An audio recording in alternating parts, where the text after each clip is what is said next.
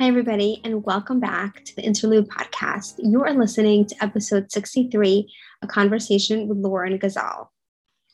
Lauren was living in New York City, working as a family nurse practitioner, and had just started a PhD program when she was diagnosed with Hodgkin lymphoma. She went through six months of treatment, including chemotherapy and fertility preservation, and is now cancer free. Her diagnosis has monumentally changed her path going forward. She shifted her research focus and has successfully defended her dissertation. Her focus now and going forward is looking at the survivorship needs of young adults with cancer with a focus on financial toxicity, a topic that is not often talked about when we talk about cancer, but such an important one. This episode took us in so many directions. I love the conversation that we had one of the things that we really spoke at length about is mental health and cancer. We talked about mental health both during and after treatment, how to get the support that you need, the struggles that may face, cultural differences that may arise, and so much more. We also talked about how the COVID 19 pandemic has affected cancer care and what we foresee in the future.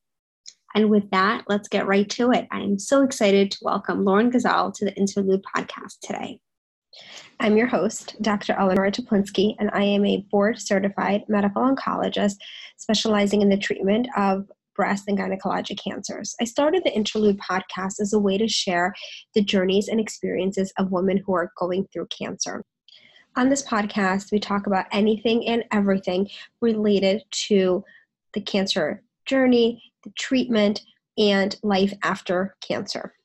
As a reminder, the information discussed on this podcast is not meant to serve as medical advice. Any specific medical questions should be directed to your healthcare team. Thank you so much, Lauren, for coming on the show.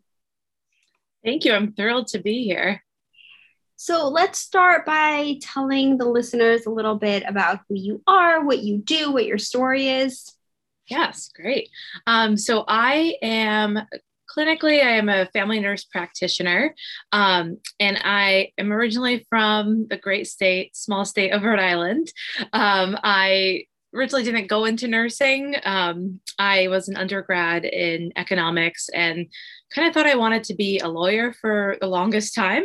Um, and then found nursing, um, transitioned to that area and was working as a clinical research nurse, got very interested in pursuing my PhD. So went on to my program.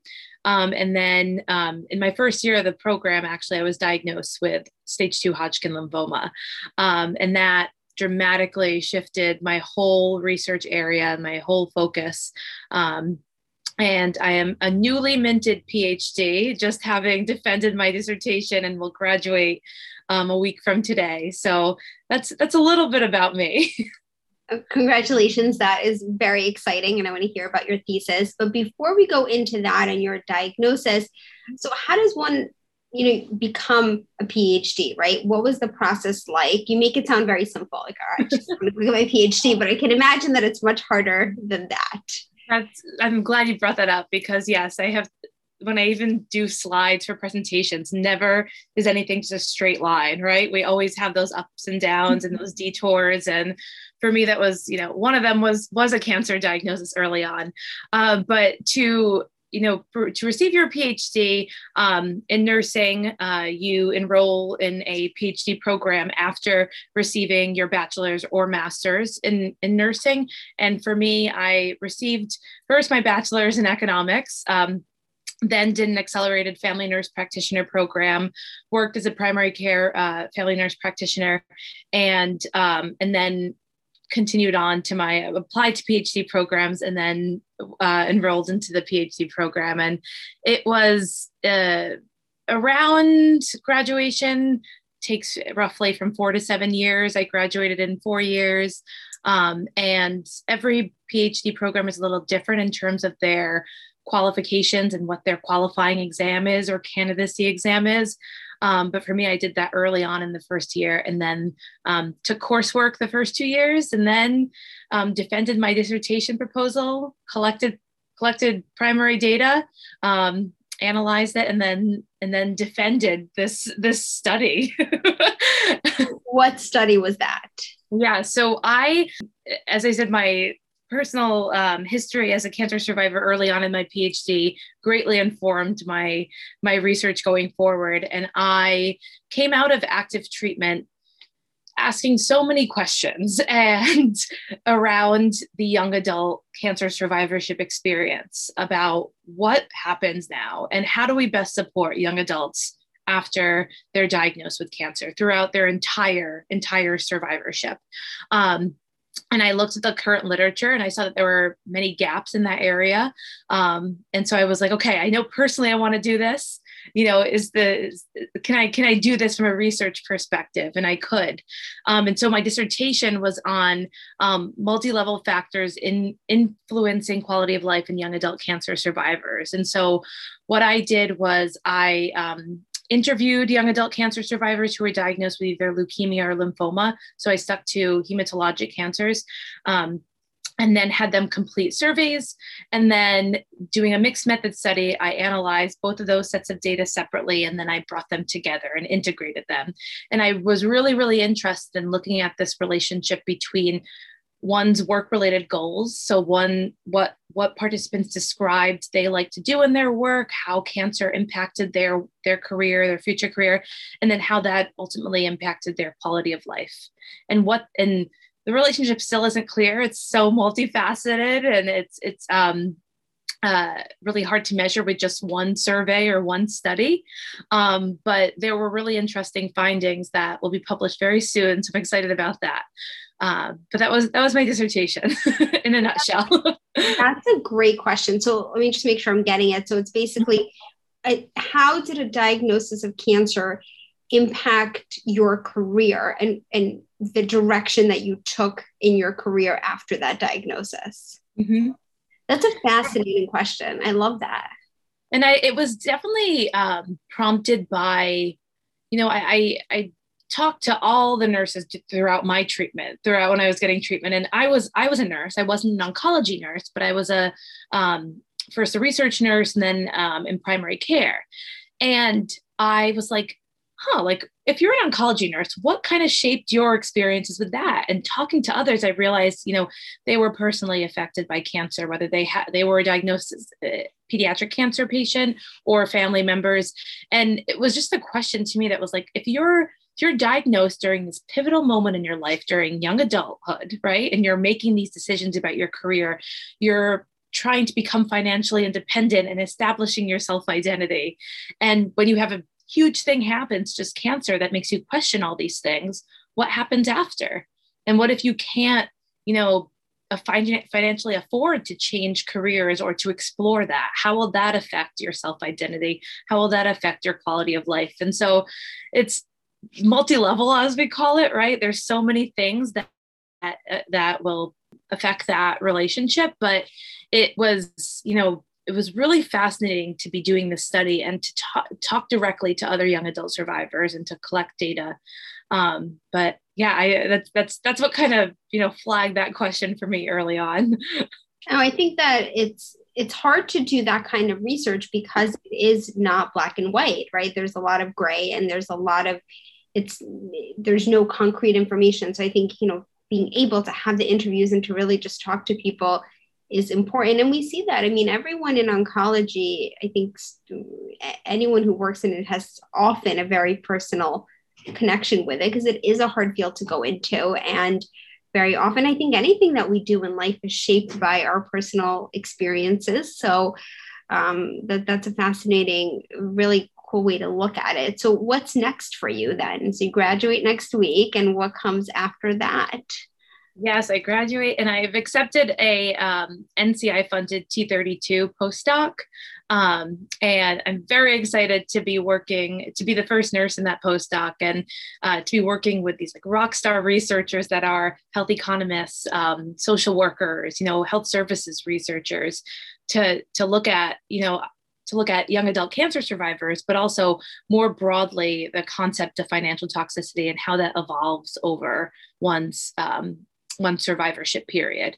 Uh, because I I do definitely believe you're near an active treatment, your whole financial decision making is very different than um, in longer term survivorship. So I'm very excited for next steps and um, seeing what will unfold. And it was great to be doing this interview with you, kind of in this in between too.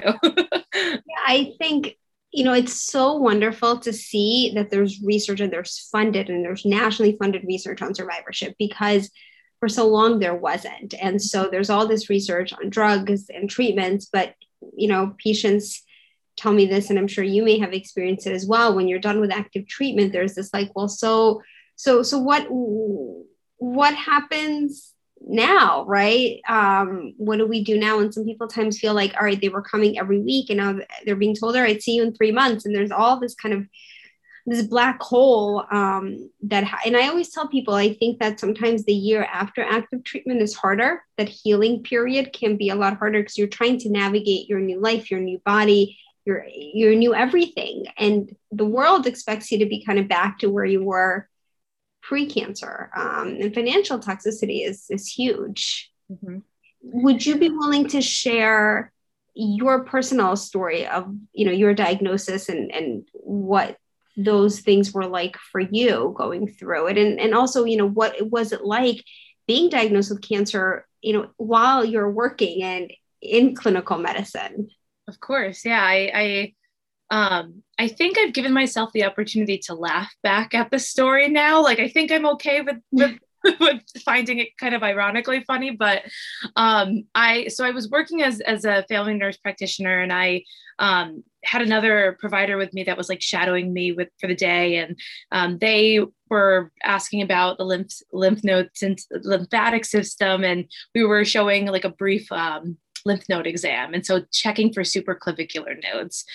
And that's like the one thing, right, that sticks out from my nursing education is like supraclavicular nodes are always something that screams like we need to follow this up these are not mm-hmm. they're not super normal yeah. right so i was practicing you know the exam on on the um, student that was shadowing me and then she did mine and i remember feeling something like months earlier, uh, like a right supraclavicular nodes, and then being like, okay, I'm in my first semester of the PhD program. I'm stressed. I'm run down, all this stuff, and just put it in the back of my head. And then she felt a lymph node too, and I felt it again.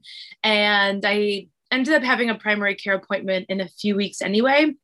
But that was the first time where I kind of had these feelers go up that, like, okay, something like we should get this checked out and i should bring it up to my primary care doctor when i see them um, and so i did and immediately you know as you've probably heard many times it was just the ball started rolling from there that um, I went to my primary care appointment. They immediately sent me to the radiologist for an ultrasound. Um, from there, was sent to the, to an ENT. Um, had a first biopsy done. It came back inconclusive, had another one, um, then got that call that was like, okay, we need to send you to an oncologist now. Um, and it was, it, I, I personally had to check in with myself so many times about like, can I continue to work clinically while I was doing this workup period? Because it was extremely distressing and extremely surprising to me. Um, I had just recently moved to New York uh, four months before my diagnosis. And I was still trying to establish my community in a new place too. And so even friends that I had just met to say, hey, like actually, you know, this this place told me I should bring somebody with me to this appointment. You want to come if my like siblings or if family members couldn't make it. And uh yeah, so I um I received a preliminary diagnosis of like we saw lymphoma cells on the phone, um, which was it was it was really distressing for me. I think figuring out what I was supposed to do that uh, the weekend after, um, and then you know met my oncologist fell in love with my oncologist, have this great relationship with her, um, and really, you know, trusted my gut along the entire way of like, okay, first getting a second opinion and following up. And um, there was a lot, a lot of personal responsibility I put on myself as somebody in healthcare who understood, you know, who understood the diagnosis, who understood things that I had to I had to do and follow up with, and even just like getting physical copies of uh, of imaging, right, and bringing that.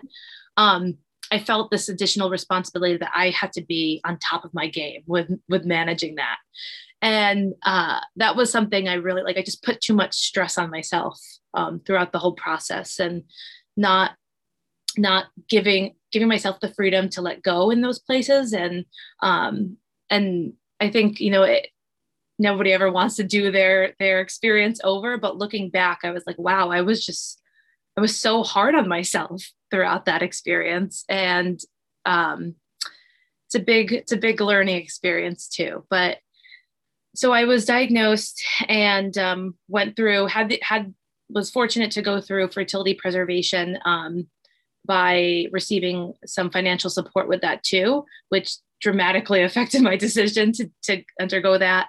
And then um, went through chemotherapy um, finish chemotherapy, as you said, you know, you get that scan after and you're holding your breath and and you're like, all I want is to get that clear scan. And then you get that clear scan. And then there, like you said, there's so much, there's you finally breathe out, but then you're like, oh, I am going to now just process everything that has happened to me for the last six months or a mm-hmm. year.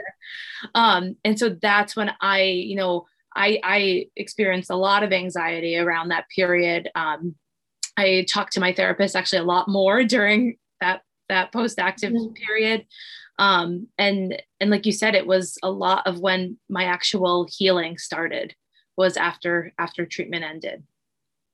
And you know, I think that's a really important point. That pressure that you put on yourself to almost perform to this level because you were in healthcare. Um, and I, I think, you know, I always I see. I mean, you know, when I see people that are in healthcare, I always say to them, I'm going to speak to you as if you're not in healthcare because you know there's there's lay people language and i think if we assume you know a lot of times when you're the patient and you're going through it everything that you remember learning kind of goes out the window, right? And that's why it's so important to have someone with you for all these major appointments. And we suffered with this from COVID a little bit because people weren't able to bring someone. And it's it's hard when you're going through such a major crisis, you don't always retain everything.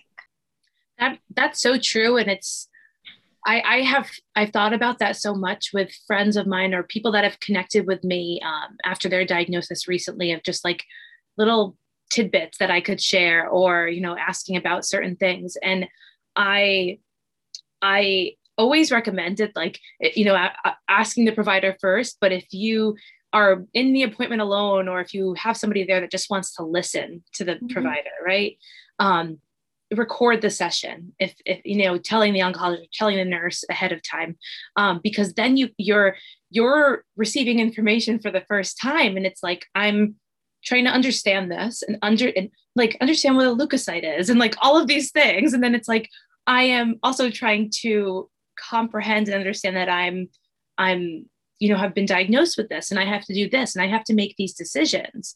And so i i have thought about that so much recently of like how the experience may you know may be for those diagnosed with cancer during covid or having to go through those initial conversations alone for for obviously the the mental health support of that too mm-hmm. um but then also just like the understanding and if that's influence like any decision making or just the ability to ask questions because I felt like a lot of sometimes my questions came more from, you know, if my brother was there, my mom was there, someone just being like, I don't understand this. You need to explain this again. And and that was that was funny for me at times. Like it was like it made it kept things light. And even in your practice, if you've seen things like that too, with patients being like, "Can I record this more?" Right? Or yeah, I mean, you know, it's an interesting point. Like we, you know, we still we always even with COVID, we allowed people to come to bring someone with them for their first consult, but a lot of times.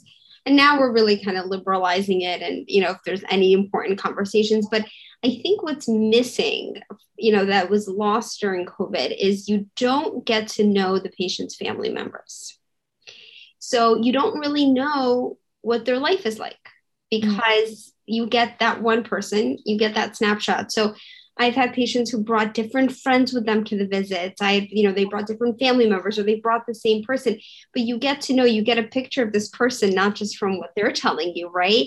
And I think that really guides that, I think guides the treatment recommendations in some cases you really see okay what is their social support you know if someone's let's say having a hard time walking around at home because they have neuropathy or they're falling at home well they may not tell you that but their partner or their family or member, whoever will.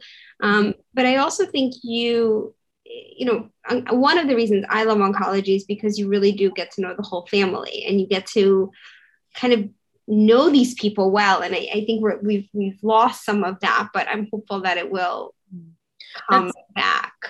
That's a really great point that you bring up too, and like so timely with my research that you know to really be able to provide that holistic comprehensive care that impacts one's quality of life right looking at like work related measures or looking if if somebody wants to sustain their work during during treatment right um and you gave the example of, of someone who's falling but if if I feel like many times my family, yeah, stepped up and was like, can she work? Can she still work? She wants to do this, or like she wants to still go to her classes. Can she do this? And and I I those are such great questions of like how did that how did that influence um, you know one's overall quality of life throughout their their treatment and and survivorship during this period.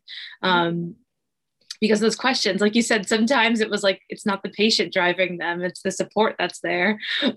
Exactly and i think the other part of it too i mean we don't think about this but you know cancer is so isolating already right? No matter how much support you have you're going through this alone. And i think that's why a lot of the social you know networks that are that exist now are wonderful. But again those you know if you think about it i mean i'm it's biased toward younger people that are just more on social media right? So um but for the most part you know it's it's very isolating and it's very lonely. And so now you add covid on top of that. And it's really and what i have seen and this is very anecdotal but it is really hard to have cancer during COVID. And now there's this weird dynamic. And I think people are, everyone's struggling with this about like re entering the world, right?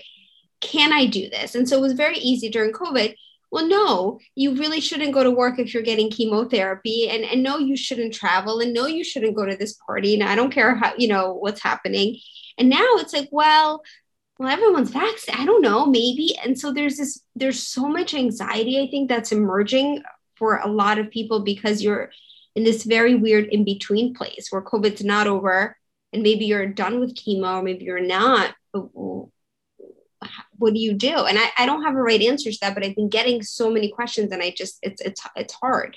It adds this other layer, like you said, of anxiety of uncertainty. It's like you already have so much uncertainty as mm-hmm. as a cancer as a cancer patient and and as a cancer survivor and and then to like you said add on that other complex layer of like i i don't know. I, like I, I i don't know if i can remain working you know from remote or can i ask for these accommodations or can i do this? Like you were saying it's um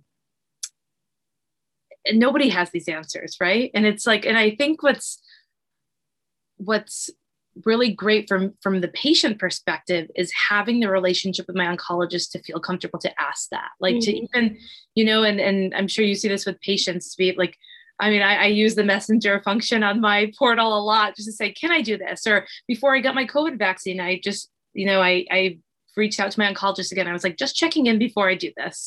Just want to let you know, like, do you have any other recommendations? Or, um, and and even working throughout covid as a as a cancer survivor in remission there was so much uncertainty where one week i was like yes i can work. And then they got back to me that you know actually it would be great if you weren't working right now. We, there's a lot of uncertainty and we don't know what its its effect is on someone like you that's a year and a half out of of active treatment. Um, so i I, I go back and forth whether like I wasn't as, I guess, anxious throughout COVID because of my cancer experience, mm-hmm. where I was like, okay, you know, it, whether this is attributed to resilience that I built up and this post traumatic growth that we like know a lot of in mm-hmm. the survivorship literature, um, you know, or is it like, is it that, or is it just like my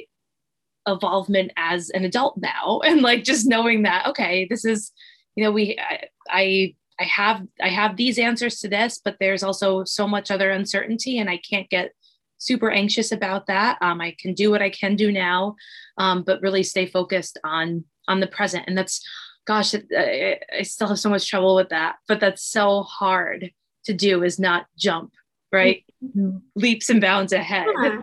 I think that's a really important point because you went through your life changing thing, right? So for many people, COVID was their life changing or life altering event. And um, I love everything that Glennon Doyle writes, and I read her book Untamed like during right at the heart of the pandemic. But she just came out with a new podcast, and her aired yesterday. And her episode she's talking about anxiety. And one of the things she says was that you know during COVID, it was actually like you could be anxious all you want, but it was very easy to follow the rules. Right? The rules were stay home, social distance, wear a mask. That's it. So you could be anxious about the news and but you knew what to do and I think now people don't know what to do, but I think with with cancer, it was the same thing. You've gone through this and you've lived that uncertainty before, and you've lived that, well, let's live in the moment. And I know I'm going through chemo, and this is what I have to do right now.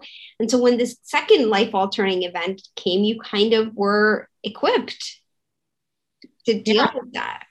I, I didn't quite like realize that similarity of like post or like the overlap, I would say, between um, acute treatment and like the COVID period, and then this post mm-hmm. uh, acute treatment period, and then like post COVID of like the the what next or okay. Like you said, it's like you had your you had what you had to do, like you had what you had to do, and you were going to treatment. You had your appointments you were checking off. You were told, yes, you could do this, you can't do this, wear whatever, wear a mask.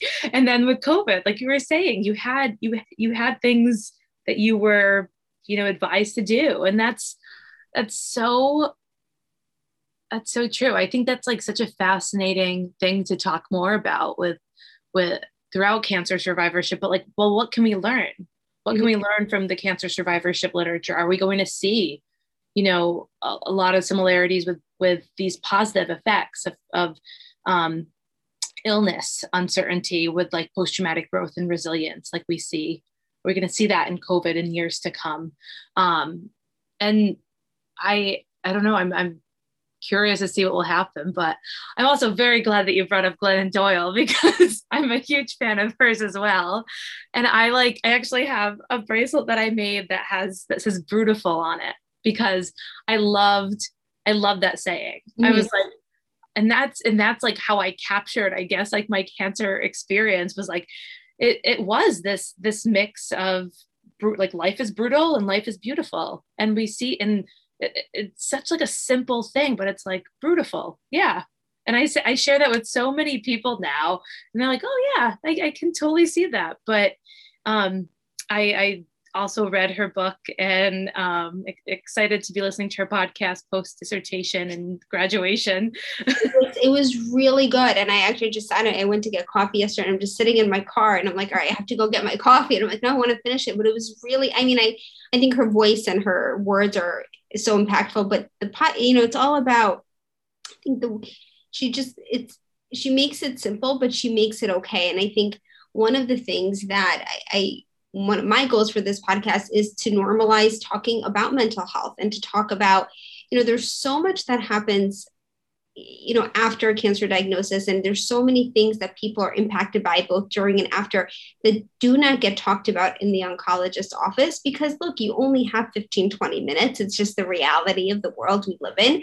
Um, and there's so much stuff on you know how the diagnosis impacts your personal life your work life your relationships and we don't talk about that enough. And, and one of the things that she said in this episode yesterday was that we have to get rid of the stigma right? So eh, there was someone who you know they do this q&a and someone had called in and talking about well what you know my family wants me to get off medication for my anxiety but i feel like i need it. And i think that we have to normalize being on medications if you need it, if it helps you, right? And I, I talk to my patients about this all the time. You're on chemotherapy. If you have nausea, you'll take your nausea meds. If you've got reflux, you know, you'll take your reflux meds. But the second we say, maybe you need something for your mood or your mental health right now. No, no, no, I can't do that. But your brain is the most important part of your body. Mm-hmm. And we just don't take care of it the way that we should. I, I have so many, so many thoughts about this. Yes. And I so I'm Middle Eastern. Um, my dad is, and I'm I'm a proud daughter of um, dad who immigrated from Beirut, Lebanon, and family from Syria and Turkey. And um, it was so challenging to um, disclose this to family members because you know, many still thought about this as that illness, with that being italicized, and that the cancer as like cutting, like the the cancer sound, right? It's um, being afraid to even say those words because of so much of that negative stigma mm-hmm. associated with it. And and I've I had so many actually great conversations that came from this with my with my dad. That was like, why is this? And he's like, because you know in lebanon when anybody was diagnosed it was a it was like a terminal thing and and and they don't know the advance advancements that are made and like um and and there was so much that I struggled with, with just having to show my family I'm still I'm still the same person and I still have these same goals and I'm still pursuing my PhD and and I'm still going to be living in New York. Like and and it was and it was definitely tied to this this that negative stigma of mental health. And and i um, you know we talk about medication. I so i i had a really great kind of pan- cancer peer that as soon as i was diagnosed i reached out to her um, and she was like the one person i knew that had had experienced something similar in her life. And i was like what do i do? Like tell me what i need to do right now. And she's like well first you're going to get you a therapist. And i started therapy like that following week and i still i still talk to my therapist here. And like i i can't imagine having navigated so many transitions without her. That's the first thing. But then also that like it was again like never brought up um, unless I brought it up in in uh, conversations with my oncologist and my healthcare team. Um, and then when treatment ended, and I, um, you know, had just really really high levels of distress, and I spoke to my therapist a lot. I spoke with my oncologist, um, saw a psycho uh, psycho oncologist for a bit and that was also like really hard scheduling wise because there's like months waiting just to mm-hmm. get with yeah. get in to see them but i started on um, an anti-anxiety medication a few few months after my treatment ended. And it was and you know i talked i was visiting my family right within like the 48 hours. And during that period where like you want somebody to be monitoring you when you start a new medication like this. And so i let my family know uh, like i was starting this medication. It was because i was very anxious. And I was very shocked with the response of like, but you're done with treatment and you're healthy now and you're better. And like, and th- just what you said, they like, I had to kind of put it into these terms of like, okay, you have diabetes, right? So you're taking metformin because of this. And like, this is something fundamentally like with my brain that is just not, it's not there right now. And I'm doing these other things and therapy is wonderful but it wasn't enough for me at that time. And and fortunately like i you know I, I got the help that i needed but it was it was really hard to explain to family members with this cultural barrier of like i'm i'm not doing treatment right now yes but i'm on this medication. And also it's okay to be on this medication. It's okay to see a therapist. And and I actually, a, a, really good friend of mine, one of my best friends, texted me today and was like, the reason why I saw a therapist after I had a baby was because you were so open about your experience. And I was like, you have no idea how much that means to me to say that. But it, but it, it I feel like allowing myself to talk about it with others and talk about freely with others, um, and say I, I continue to talk to someone. And and what's that analogy? It's like you um, uh, it's like you don't you don't stop medication just because you're not having symptoms or you yeah. right? And so that's that's how i kind of equate it when i'm talking to others of like even even if i don't have something dramatically important to talk about with a therapist for the week you know it's so important that you check in with them regularly. And um, I, I wish whatever i can do in my future research and future career to um, dispel the stigma or reduce it in some way i i will try. Um, i think that i'm really optimistic for this generation of young adults and kind of the generation that we're seeing now where people are talking more openly about mental health. People um, are just more aware of what's going on in the world. And and yes social media is, is a part of that too. Um, but it's it, it it was just more more challenging than i wanted it to be of um, disclosing i guess to like family of like hey this is what i'm doing and this is okay um, because i'm i'm I'm getting the help that I need and I will be okay. And so, yeah, I, I feel like that could be a whole a separate episode itself of like no, thank, thank you for sharing that. I mean, I think there's all, all the cultural barriers are huge. And I, you know, as you were si- saying it, I think one of the things that really matters also is the language that we use. So instead of saying, and you, you know, you said, I have anxiety, right? It doesn't define you. It's something that you have that's I have diabetes, I have cancer, I have anxiety. You're not saying I'm anxious, right? Because it it's not the sum of who you are. It's maybe something that you're mm-hmm. dealing with. And it's the same thing of I'm instead of saying I'm depressed, I have depression, right? And I think that normalizes some of of the medications and normalizes some of these conditions, but also you you can be anxious and happy and sad and depressed all at the same time. You can have all of these emotions. And so I think a lot of times we see people that are maybe, you know, comp- doing great and happy and laughing and say, well, how could they be, how could they have depression or how can they have anxiety? And the, there's so many layers to each and every one of us. Um, and I think in, in cancer survivors, that's much more magnified. Definitely so much so I wanted to say to my parents right after treatment ended, like, I'm 100% great and I'm so happy, and let's just go back to how things were. Because, I mean, that's terrifying for any parent, no matter how the age of your child, right? It's terrifying. And so I can't say that I understand their experience wholly, but I also didn't want them to take away from what I was experiencing and, um, you know, affect my my processing through everything. And so I, I completely agree. Language has such a huge, huge thing to do with with how one is, you know, perceiving um, mental health. Um, and and I I really do I really am optimistic. I really am for um, kind of the future of oncology research and survivorship research in general with addressing you know there's so much distress happening throughout all periods of survivorship, but really focusing more on that that post-acute treatment period where where people are just figuring out, okay, I'm trying to figure out my life now and what does that mean mm-hmm. and what support do I have and what financial resources do I have and what does this look like to be a cancer survivor now in this current age um, and so it's it's um, it's a lot of work that you put in to you know figuring out these things too um, but there are a, a, lot of great resources out there and i really do think cancer centers do a great job with connecting you to with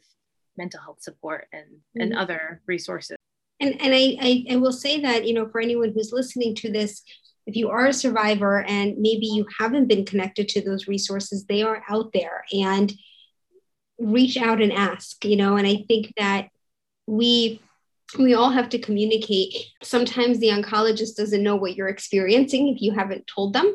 Um, and so I think it's okay to say, you know, I'm, I'm really feeling this or I'm having a hard time with this. You know, what are the resources available? Because at the end of the day, you know, your healthcare team, there's it's a team, right? So there's not one person for everything.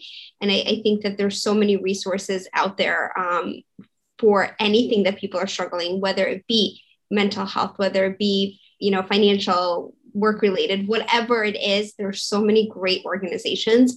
Um, last week I had on the podcast um, Dr. Jaime Knopman, who's the chief medical officer of the Chick Mission, which I hadn't even heard of until we ta- like you know we connected, and they're an organization designed to help women afford fertility preservation for cancer.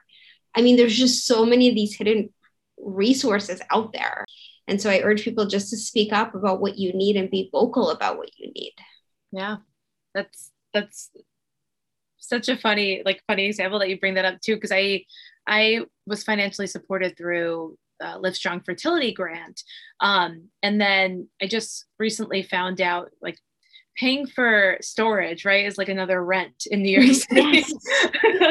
but there were other, um, there were other eh, like groups that, you know, had this storage for like a fraction of that cost that if I just like looked at this one web, one page in this specific website, um, I would have been able to see that like a year ago. And, and it's it's tough too because I, I struggle even with identifying um, a lot of interventions at the individual level for my research. Like, I don't want to put anything else on the patient.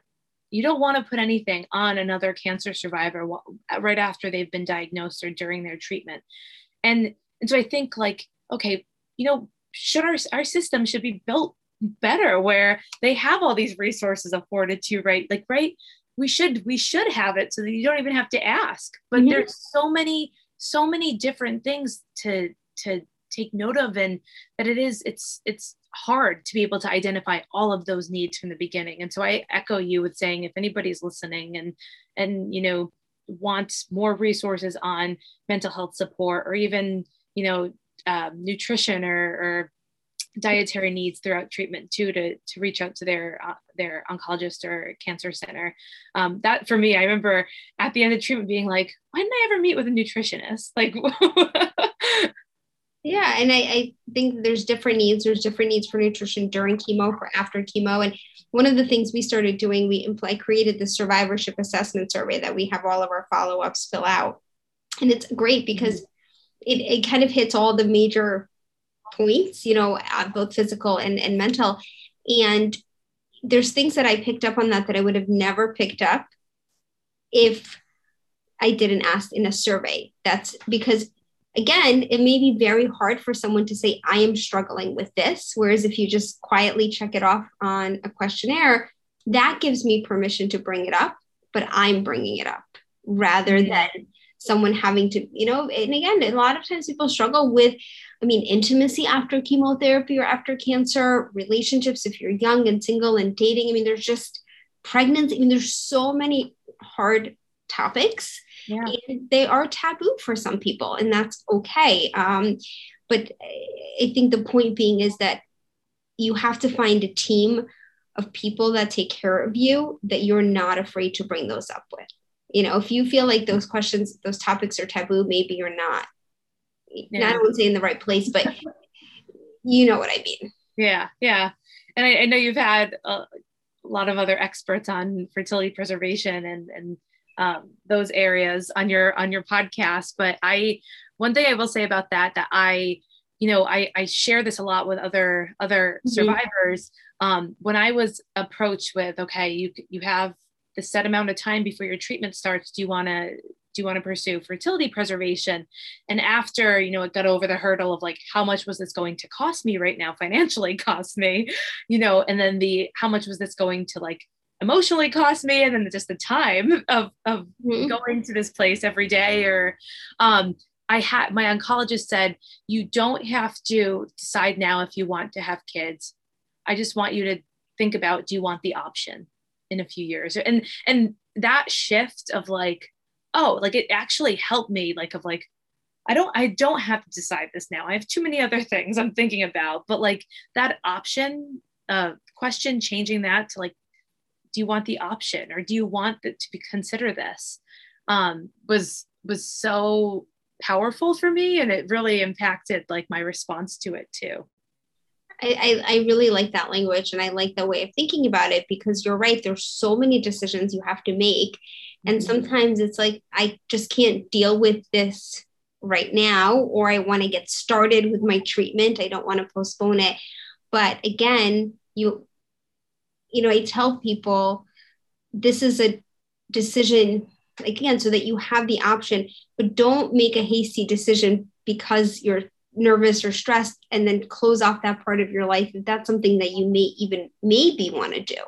Mm-hmm. but it's hard. It's it's such a hard it's just there's so much happening in that initial month of diagnosis that i don't can be hard to breathe i feel like. Oh yeah and sometimes i would just tell friends can you just make the decisions for me like just tell me what i need to do and then and and that's what I even struggle with now with having friends reach out. I just had a dear friend um, recently reach out to me who's going through treatment for breast cancer. And she had reached out to me the night that she was diagnosed too, and similar that I reached out to my friend. And so you will have those experiences as a survivor of being that support person for somebody else recently diagnosed.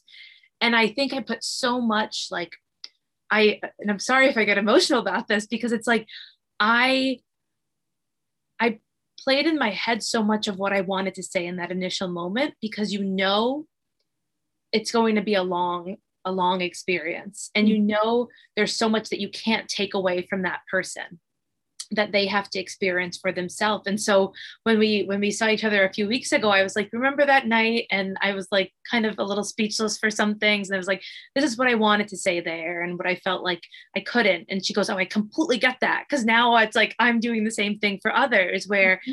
it's it's and it's not like being secretive or holding out. It's it's the I I empathize like you understand so much and you empathize. And then it's like you're still you're feeling for them. You're feeling for your experience. You want to take it away from them. Like you don't want them to have to go through it. And then you want to be able to tell them exactly what they need to tell but then you also know there's no really there's no perfect answer. And there's no perfect thing. And because you know in a perfect world you would take that experience from them right? And you wouldn't have them going through this. Exactly. And i think there's two things to say with that. One is that it's okay if it's not perfect. And you just, I think what the person needs in that moment is to have someone sit with them who's gone through it and just feel it with them. Um, but sometimes, you know, I'll flip it around. Sometimes people have said to me who are maybe still fresh in their diagnosis, um, you know, a friend of mine was diagnosed and I'm not ready to be that person for them right now. And I think that it is okay. And um, I tell people just tell them that, tell them what you told me because if you can't be that person for them, then they deserve to know that. And it's okay that if you you may still be healing, you may still be going through it. It may be too raw for you at that time. Um, and just to say, you know, I'm here, but I'm not. I, I can't be the support that you need right now. Um, and so that's okay too. I think the key is just being open and honest and transparent. Oh yeah, and and as a as from a from a patient's perspective hearing that i'm like oh yeah of course like thank you for telling me that. Like you that is like the the perfect response to that. I um yeah I, I i feel like i was i was just thinking when you were saying that i'm like how would i have responded if a friend of mine said that? And i was like oh my gosh of course. Because you're not thinking you're not thinking it because you're busy wrapped up in your diagnosis. You're like well let me call whoever's gone through it. Yeah. Um, you know, and I get, I mean, as an oncologist, I will get calls from anyone that I know who's ever, you know, whose family members diagnosed with cancer, and I always welcome them. But a lot of times I can't help because that's not what I do, right? I see breast and GYN cancers. If you call me about a colon cancer patient, useless.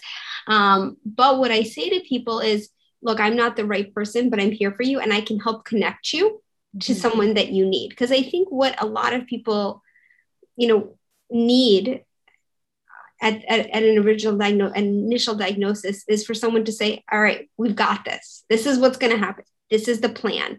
And a lot of times people are struggling, they're, they're drowning almost. And I think what we can all do as having some experience in that space is to say, can I help you? And if I can't help you, who can I connect you to? Mm-hmm. Right. So if you feel like, all right, I can't be the support that you need, but I know so and so, and they're really good to talk to right now or you know whatever it is yeah yeah that's really great yeah so before we wrap up is there anything lauren that we didn't talk about that you want to mention oh actually there was one thing that i want to say was that and i did a really poor job of this throughout treatment but was accepting help yeah and you know, so many people offered, can I do this for you? Can I do this for you? Can I do this for you? And I didn't want to put any additional burden on anybody.